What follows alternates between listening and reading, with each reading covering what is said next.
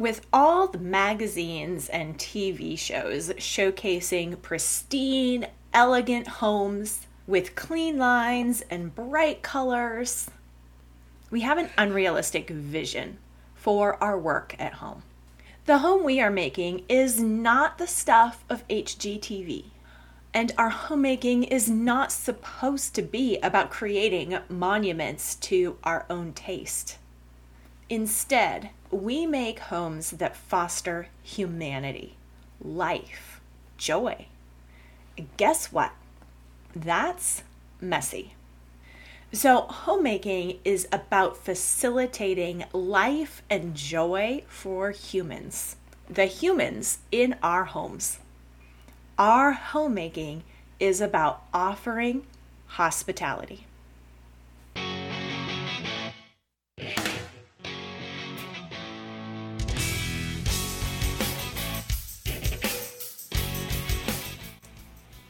Hi, I'm Mystie Winckler homemaker, homeschool mom, and author of the new book, Simplified Organization Learn to Love What Must Be Done.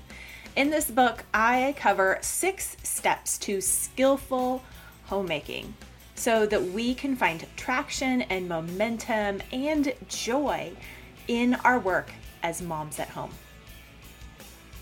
In this series, I've been developing each one of those six steps and I'm so excited to close it out with you today talking about hospitality. So let's dig in. Pretty much every goal setting guru you're going to find will tell you that you have to find a why if you want to get any traction or make any progress on your goals. People need a mission, a meaning, to feel motivation and satisfaction in their work.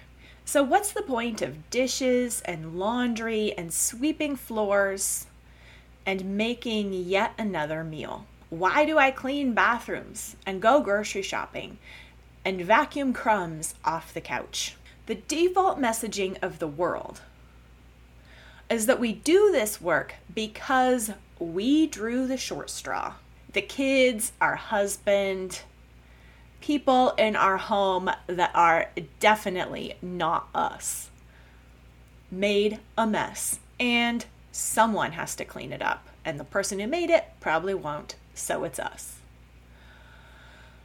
Do you hear the ingrained bad attitude in that perspective? It's not okay. It's not okay because it's not true. We do all those jobs that many people despise because it is the work of nurturing, growing, and loving people.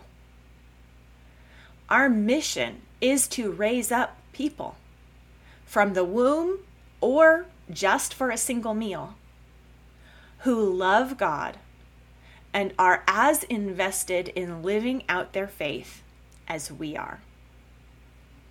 Living out our faith looks like foolishness to the world. So we should not be surprised that it garners us no respect and not a little mocking. God created us, saved us, and told us to make disciples who obey his word. This mission involves three duties. First, knowing God's word. How can we ourselves obey? And much less, how can we teach anyone else unless we know God's word? We need to know what it says. Second, we need to obey God's word ourselves. We begin by obeying out of gratitude and from a heart and a will that's been radically transformed by God's grace. A transformed heart will result in a transformed life. It doesn't work the other way around, of course. A transformed life doesn't make a transformed heart. But If we already started by knowing what the Bible says, then we know that God saves us and then makes demands of us that He equips us to live out in the world. That's His mission for us. So that's our mission. And finally, we teach His word. Even living alone as a faithful Christian wife is proclaiming the gospel, whether anyone recognizes it or not, even ourselves. Mothers discipline their children, and housewives insist upon love and manners under their roof. The law of kindness, the law of God, is to be on our tongues as we make our homes little outposts of gospel living.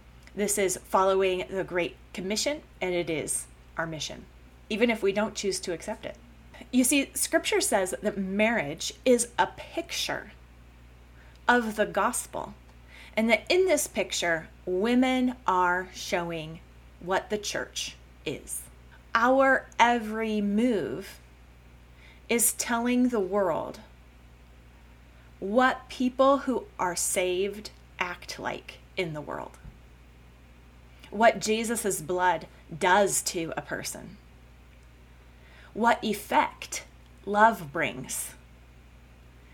That's why scripture says that women are to be homemakers so that the word of God is not reviled.